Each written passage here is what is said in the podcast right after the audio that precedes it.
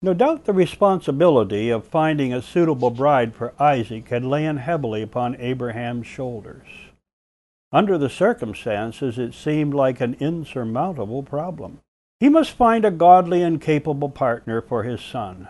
This was important for more than one reason. Not only would she inherit great riches, but through her husband she would inherit the blessings and the responsibilities of the Abrahamic covenant. Clearly, the daughters of the land, being raised in the idolatrous and worldly homes of the Canaanites, were not to be considered. Even his own background was not encouraging. His father, Terah, had been an idol worshiper, and probably that was typical of most of his relatives. However, they were his own people, and no doubt of a better caliber than the nations around him. Also, there was the hope that his own testimony to God's faithfulness had borne some fruit among them. So, after much prayer, Abraham called for his eldest servant, a man whom he trusted completely, and put this important task into his hands. Genesis 24, verse 2.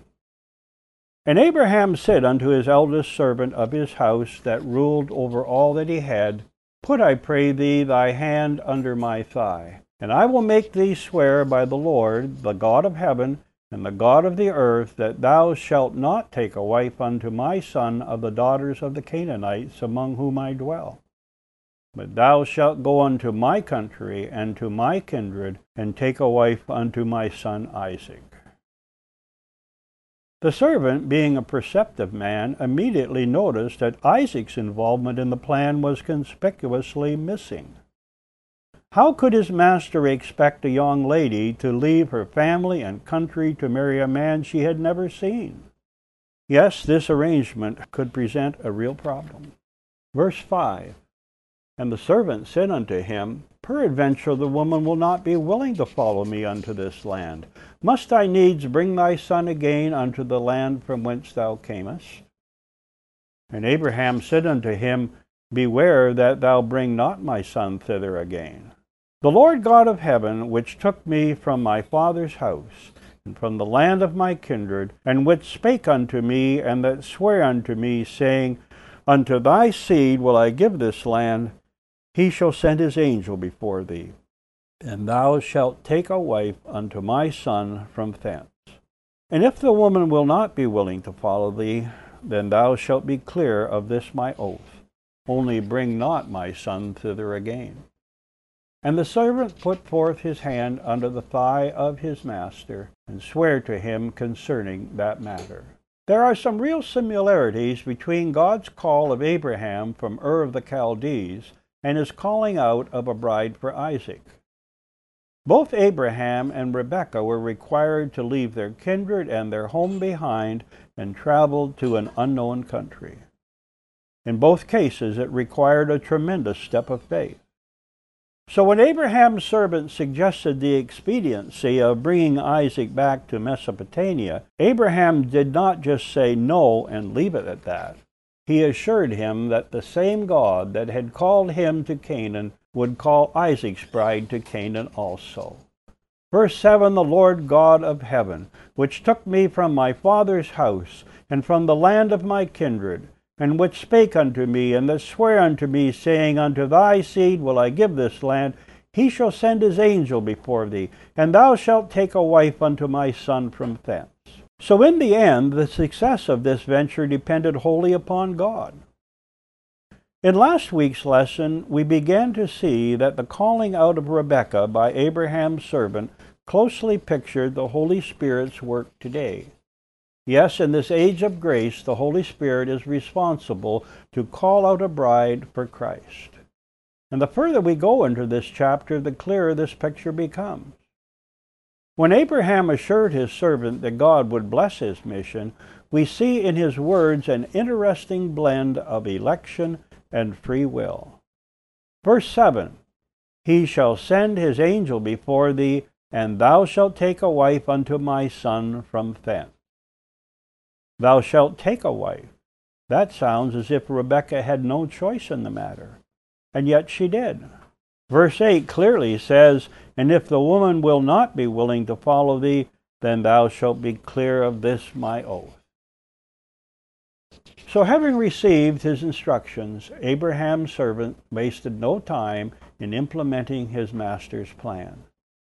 Verse 10 And the servant took ten camels of the camels of his master and departed, for all the goods of his master were in his hand. And he arose and went to Mesopotamia unto the city of Nahor. Having traveled over 500 miles, and having followed Abraham's directions to the letter, he still found that the job was only half done, and he could go no further without specific directions from God Himself. Yes, it was time for prayer. Verse 11 And he made his camels to meal down without the city by a well of water at the time of the evening, even the time that women go out to draw water. And he said, O Lord God of my master Abraham, I pray thee, Send me good speed this day, and show kindness unto my master Abraham. Behold, I stand here by the well of water, and the daughters of the men of the city come out to draw water. And let it come to pass that the damsel to whom I shall say, Let down thy pitcher, I pray thee, that I may drink, and she shall say, Drink, and I will give thy camels drink also. Let the same be she that thou hast appointed for thy servant Isaac. And thereby shall I know that thou hast showed kindness unto my master. We can learn a lot from this man's prayer. First of all, he did not make his request until he had lived up to the light he already had. He had followed his master's directions faithfully, and in so doing had put himself in the place of blessing. Actually, this prayer would have been unnecessary and unacceptable had it been offered at Abraham's tent door. And even in Haran, he took some very logical steps to further his master's objective before turning to God for direction. He needed to meet the young ladies who lived there, so he made his camels kneel down without the city by a well of water at the time of the evening, even the time that women go out to draw water. So, to the best of his ability, he made sure he was in the right place at the right time before he asked God's assistance. Now, that made a lot of sense, didn't it? And I don't think there is anything unspiritual about being practical. Secondly, he was very specific and again very practical in his prayer. And let it come to pass that the damsel to whom I shall say, let down thy pitcher, I pray thee, that I may drink. And she shall say, Drink, and I will give thy camels drink also. Let the same be she that thou hast appointed for thy servant Isaac. This was not just a request for a sign, although it certainly was that, but it was also a very practical test of the young lady's character. And also, a request for a drink of water was about the only acceptable way that a strange man could make conversation with a young lady. As a matter of fact, our Lord used this same technique to open up a conversation with a Samaritan woman many years later. His situation was even more delicate than the one Abraham's servant found himself in, for not only was Jesus a stranger, but he was a despised Jew as well. Verse 15 And it came to pass, before he had done speaking, that behold, Rebekah came out, who was born of Bethuel, son of Milcah, the wife of Nahor, Abraham's brother, with her pitcher upon her shoulder. And the damsel was very fair to look upon. A virgin, neither had any man known her. And she went down to the well, and filled her pitcher, and came up. Verse 15 tells us that before he had done speaking, that behold, Rebekah came out. Isaiah 65 and verse 23 says, Before they call, I will answer, and while they are yet speaking, I will hear. And it was a good thing for the servant that the Lord answered quickly. No doubt it would be common courtesy to give a thirsty traveler a drink of water, so the poor man would have been obliged to drink a lot of water had not the Lord answered his prayer quickly. And also, there was a very practical reason why Abraham's servant didn't have to drink a gallon of water. Rebekah was first to arrive because that was the way she did things. I doubt that the young ladies of that day enjoyed this job very much.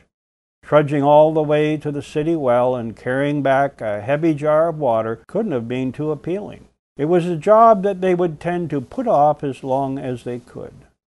But that wasn't Rebekah's style. She was the first one to the well because she knew how to shoulder responsibility.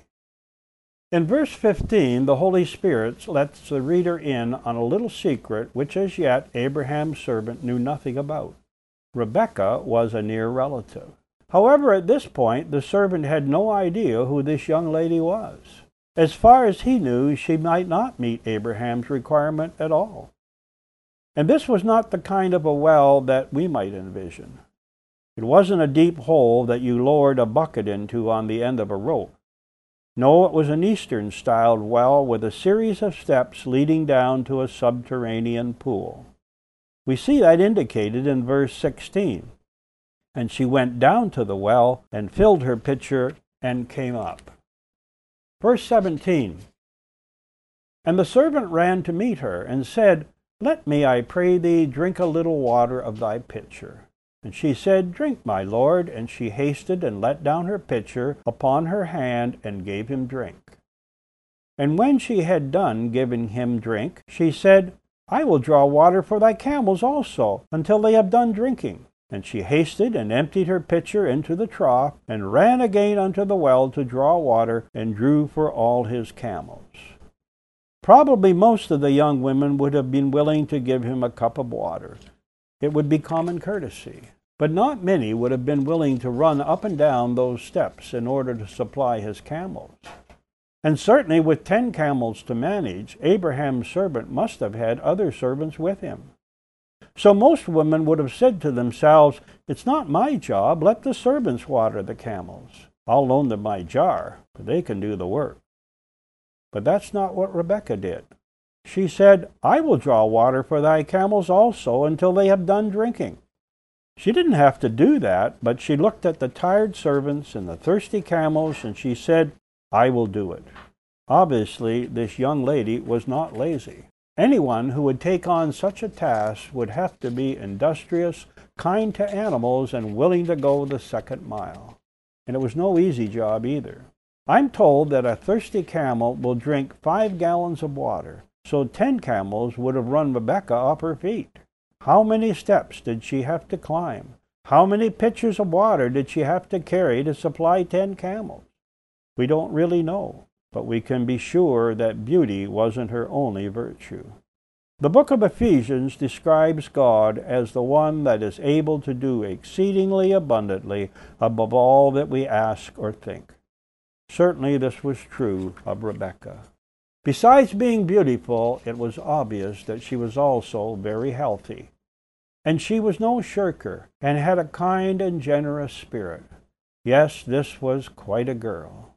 But in spite of this seeming answer to prayer, Abraham's servant did not jump to conclusions. Verse 21 says, And the man, wondering at her, held his peace, to wit, or to learn, whether the Lord had made his journey prosperous or not. There was no doubt that she would make someone a very good wife. But was she the right one for Isaac? Did she satisfy Abraham's requirement about being one of his kindred? But kindred or not, she certainly deserved a reward for her labors, and Abraham's servant was very generous with her. Verse 22 And it came to pass, as the camels had done drinking, that the man took a golden earring of half a shekel weight, and two bracelets for her hands of ten shekels weight of gold. And then he asked the all important question. Verse 23 And he said, Whose daughter art thou? Tell me, I pray thee, is there room in thy father's house for us to lodge in? And she said unto him, I am the daughter of Bethuel, the son of Milcah, whom she bare unto Nahor. She said moreover unto him, We have both straw and provender enough, and room to lodge in. Well, the last piece of the puzzle had been added. Although Rebekah had not given him her name, I wouldn't be surprised if he had already guessed it. After all, it hadn't been too many years since someone, perhaps from a passing caravan, had showed up at Abraham's door and updated him concerning his brother Nahor's family. Out of the eight sons that Milcah had borne to Nahor, only one girl was mentioned. She was the daughter of Milcah's youngest son, Bethuel, and her name was Rebekah. We find that in Genesis 22 and 23. And Bethuel begat Rebekah. These eight Milcah did bear to Nahor, Abraham's brother. Actually, Rebekah was Isaac's second cousin. Because Isaac had arrived very late in Abraham's life, his first cousins would be old enough to be his aunts. But Rebekah, the granddaughter of Nahor, would probably be just the right age to be Isaac's wife. So, having heard that this young lady was Abraham's kindred, the servant was convinced that indeed God had answered his prayer. Verse 26 And the man bowed down his head and worshipped the Lord, and he said, Blessed be the Lord God of my master Abraham, who hath not left destitute my master of his mercy and his truth. I being in the way, the Lord led me to the house of my master's brethren. Although he had generously thanked Rebekah for her labor, his real thanksgiving was directed toward God. And if we look closely at his prayer, we will see that it illustrates the proper steps in determining God's will. In verse 27, the servant says, I being in the way, the Lord led me to the house of my master's brethren. He had prayed earnestly that the Lord would lead him to the house of his master's brethren. But he had not prayed that prayer at Abraham's door. No, he had followed his master's directions, which involved a 500 mile journey before he prayed for further directions. And that, I believe, is the significance of his words I, being in the way, the Lord led me. Psalm 37 and 23 says, The steps of a good man are ordered by the Lord. But you know, sometimes we don't follow his orders. Sometimes our steps are ordered by our own desires. So we must follow what is clearly revealed in the Word of God, and then the Lord will give us more light. No doubt the servant had prayed fervently and probably audibly, so Rebekah couldn't help hearing Abraham's name mentioned. Why, that is my uncle I heard so much about. He was the one that left home many years ago at the express command of the God of all the earth. Verse 28 And the damsel ran and told them of her mother's house these things. I don't think her story was about all the work she had done. No, it was all about Abraham and, of course, Abraham's servant. Rebekah had run home by herself, leaving the servant standing by the well. That was probably the servant's desire, for he was much too courteous to just show up at someone's door without a special invitation. And that invitation was not long in coming. Verse 29. And Rebekah had a brother, and his name was Laban. And Laban ran unto the man unto the well. And it came to pass, when he saw the earrings and bracelets upon his sister's hands, and when he heard the words of Rebekah his sister, saying, Thus spake the man unto me, that he came unto the man, and behold, he stood by the camels at the well. And he said, Come in, thou blessed of the Lord. Wherefore standest thou without? For I have prepared the house and room for the camels. Laban was as excited as Rebekah. However, I think the basis of his enthusiasm was not the same as his sister's. When he saw the earrings and bracelets upon his sister's hands, he smelled money. And certainly he showed his true colors in later years when Isaac's son, Jacob, came to his door. We'll talk about that young man a little more as time goes on. However, despite Laban's personal motives, his greeting did seem to indicate a knowledge of Abraham's God. Come in, thou blessed of the Lord. However, although Rebekah was a true believer, her brother was one of those that Jesus later called tares among the wheat. Verse 32 and the man came into the house, and he ungirded his camels, and gave straw and provender for the camels, and water to wash his feet, and the men's feet that were with him. Every hospitality was extended to Laban's guests. But the servant, even after so long a journey, was not willing to take his ease just yet. Verse 33 And there was set meat before him to eat, And he said, I will not eat until I have told my errand. And he said, Speak on. Apparently, the servant's motto was business before pleasure. So, in spite of the fact that he and his men were tired and hungry, Abraham's business must come first. Yes, his chief business was to act in the interests of Abraham's son. And that is what the Holy Spirit is doing in this present age of grace. He makes it his chief business to seek out and to provide for the bride of Christ. When they told Abraham's servant to speak on, I'm sure they had no idea what they were letting themselves in for. So as the household servants tried to keep the food warm, and everyone's stomachs began to growl, this servant talked on and on. But the man was no idle talker. Every word he said was important and calculated to produce a specific result. Verse 34 And he said, I am Abraham's servant, and the Lord hath blessed my master greatly, and he is become great and hath given him flocks and herds and silver and gold and men servants and maid servants and camels and asses. And Sarah, my master's wife, bare a son to my master when she was old, and unto him hath he given all that he hath. And my master made me swear, saying, Thou shalt not take a wife to my son of the daughters of the Canaanites in whose land I dwell. But thou shalt go unto my father's house and to my kindred, and take a wife unto my son. And I said unto my master, Peradventure the woman will not follow me. And he said unto me, The Lord before whom I walk will send his angel with thee, and prosper thy way, and thou shalt take a wife for my son of my kindred, and of my father's house. Then shalt thou be clear from this my oath when thou comest to my kindred, and if they give not thee one, thou shalt be clear from my oath. Like the Holy Spirit, this faithful servant needed to woo and to win a bride for an absentee bridegroom. This was no small task, and the responsibility lay heavily upon his shoulders.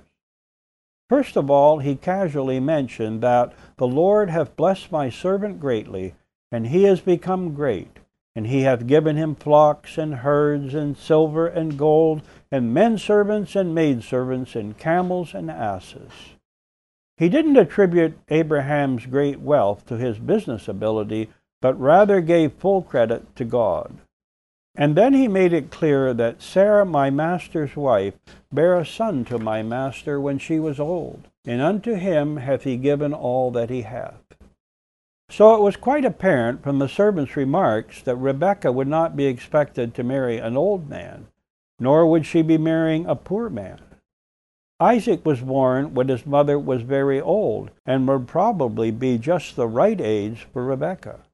And although it was obvious that he was a young man and a rich man, the servant gave no description of his physical appearance. Was he handsome or rather plain? Rebekah had no way of knowing. In the Gospels, the Holy Spirit tells us what Jesus said and what he did, but he doesn't say anything about Jesus' appearance. In Isaiah 53 and verse 2, we are told that he hath no form nor comeliness, and when we shall see him, there is no beauty that we should desire him. But of course, that is only how man sees him. If you want to see Jesus through the eyes of his bride, you need only turn to the Song of Solomon, chapter 5, verses 10 to 13. My beloved is white and ruddy, the chiefest among ten thousand.